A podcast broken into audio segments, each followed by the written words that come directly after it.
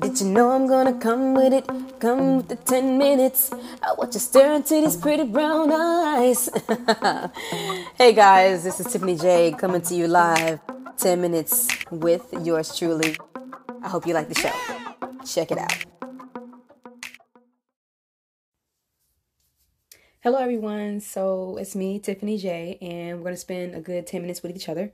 Um, I wanted to share something that a friend had. He asked me a question, and I was like, Oh, that's interesting. Let me think on that for a few days.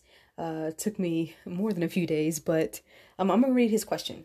So he said, I have a question for you, and it's random. I was just thinking about my own single version of me without a wife or a girlfriend, and it made me think of you. I haven't known you your whole life, but I've known you for a decade, if not more. And it dawned on me, you're really you're you are the really good, even um, perfect example of someone who lives their single life and take advantage of no children, no boyfriends, husband, and you just have such a zeal for aspirations, endeavors. You're always doing something, always busy. You have had a less than a handful of boyfriends, as far as I know. Um, and he said he could be wrong, but there was that guy from the Y, then there was the white boy. How do you go many, many years without a boyfriend thinking about marriage and still keeping a social keeping yeah, social excitement and adventurous single self? From the outside looking in, it seems you're not really concerned with the whole boyfriend thing or even marriage. I could be wrong. You could desperately want a husband, but I was thinking about me when I was single and I had a routine church work and then home and didn't have a social life and didn't have anything except the one time when he was into music so hard. I remember that. So his 20s, they were filled with the same level of adventures as me. Um, around like 26 27 we're talking about age and then it decreased and it felt like he wasn't going anywhere with his life so that's why he was saying he thought about me and was trying to uh, let me see it seemed like i'm the person who basks in my singleness um, from when he first met me he thought uh, okay, he thought I was stuck up, but I'm not, basically. So that it has nothing to do with this. But yeah, I was like, oh, this is really interesting. The fact that you thought about that. So I had to think long and hard about what I wanted to share. And I will read you what I uh, what my response is, or I'll, I'll yeah I'm gonna read you what my response is.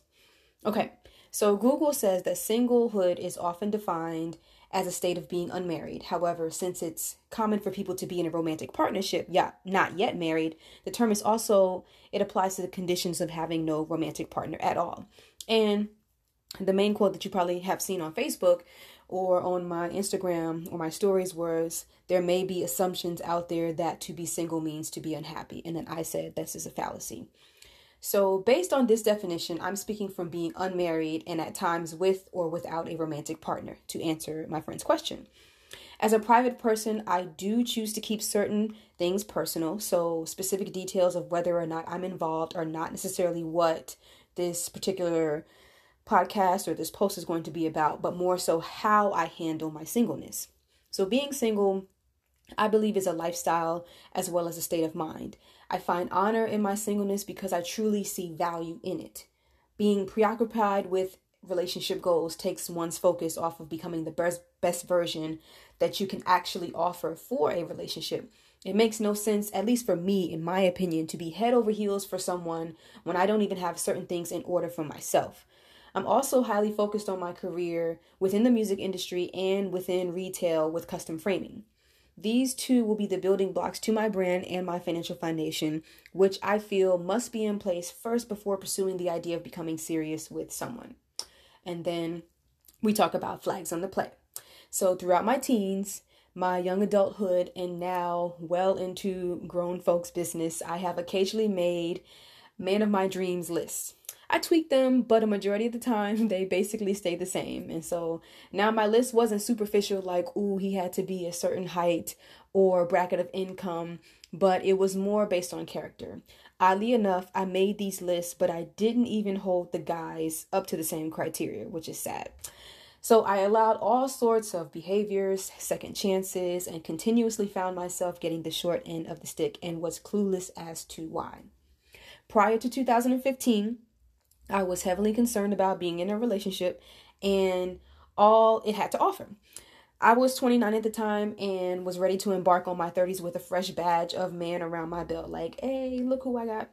not realizing I was nowhere near all of the like I was nowhere near all of the women that I needed to be for myself.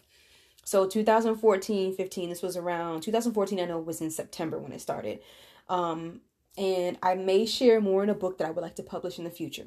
But 2014 September I became depressed and sought after therapy and counseling to uproot why I was having dead end relationships circling around the same patterns. Within six months, um, the counselor and I, we unlocked family details that caused a lot of pain and rejection, which eventually led to an epiphany and an emotional upswing. So, not to say that I'm completely cured, but it was enough to end my eight month depression and move in a positive direction. And I am looking forward to getting some more therapy in the future to further cultivate my personal growth.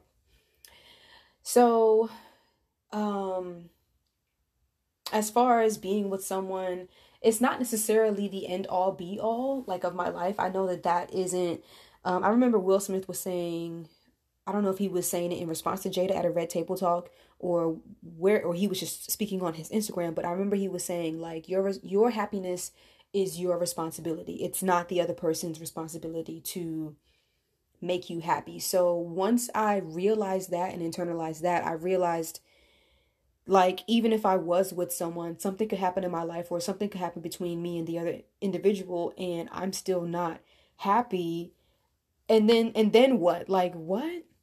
You know? So that was something that I needed to search within myself. And, and you can't necessarily really do that when you're with someone. You have to kind of be whole within yourself first.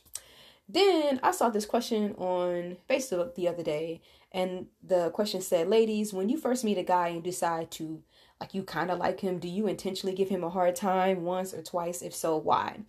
I don't think I ever really did that. I don't believe, because I don't think I was one for playing games. Like, if I liked you, like, I really liked you. So, but now, today, 2020, Tiffany would say there was no need for me to do that. I usually just watch and observe, and then I realize that certain behaviors are a dead giveaway or a flag on the play. It's up to me to maintain my boundaries based on what I know I want for myself. Hint, hint, go back to the the the list of the man of my dreams type thing. And that is my responsibility. Um, I know that over the years I have failed numerous times to tell a guy, thank you, but no thanks. This isn't going to work.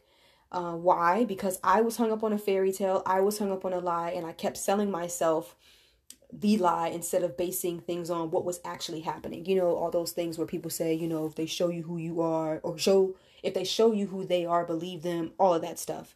I was trying to mold and make people into something or into an idea of what I thought it was going to be when it was not exactly what they were presenting to me. So all the superficial stuff like ooh looks, money, car, whatever the case is, all of that stuff is cool, but it's it it doesn't really matter if you don't have your foundation.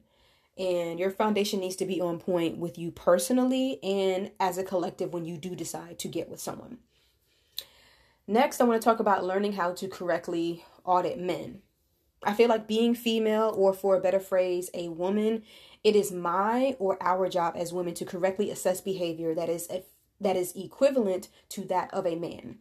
Too many times we enable behaviors that eventually will come back to harm us in the long run. I'm currently reading this book called Male versus Man by Dondre Whitfield. And also, I'm doing some other homework and research, like watching Black Love on YouTube and things like that, watching Devale and Khadeen on Instagram to better myself first so that can be a better service to others around me. In assessing or auditing certain behaviors and calling them out for what they are, I can better educate, guide, and counsel my fellow sisters in times of need. It's an honor to grow and evolve, and I look forward to the trials and tribulations that come my way, for I know it's an opportunity for me to grow. Separating the immature versus mature, knowing the difference between honest dialogue and effective communication versus aimless arguing based on pointing fingers and proving points. That's what's important to me. So, overall, singleness is something that I feel I have stewardship over. And even though I relish on the idea of ultimate companionship in the form of marriage and a family, I know that my time will come. And you know what? I'm perfectly fine with waiting my turn. Managing a household and other responsibilities can take a back seat to me for now. So, um, maybe my next topic will be on getting to know someone, getting to know you. we'll see. But yeah, um, that question really uh it didn't strike a nerve, but it was just like, ooh, this is interesting. Let me let me respond to that. So that is how I feel on being single. That was another edition of 10 Minutes with Tiffany Jaye. I hope you all enjoyed yourselves because I know I did. You can find more episodes on my website, www.tjayetaylor.com, and go to podcasts. But don't stop there. Hop on over to the music tab and rock out to your favorite Tiffany Jaye records, starting with my latest single, Work For It, available for streaming and downloads on all major platforms, with a bomb video showcase on YouTube featuring the Queen City, Charlotte, North Carolina.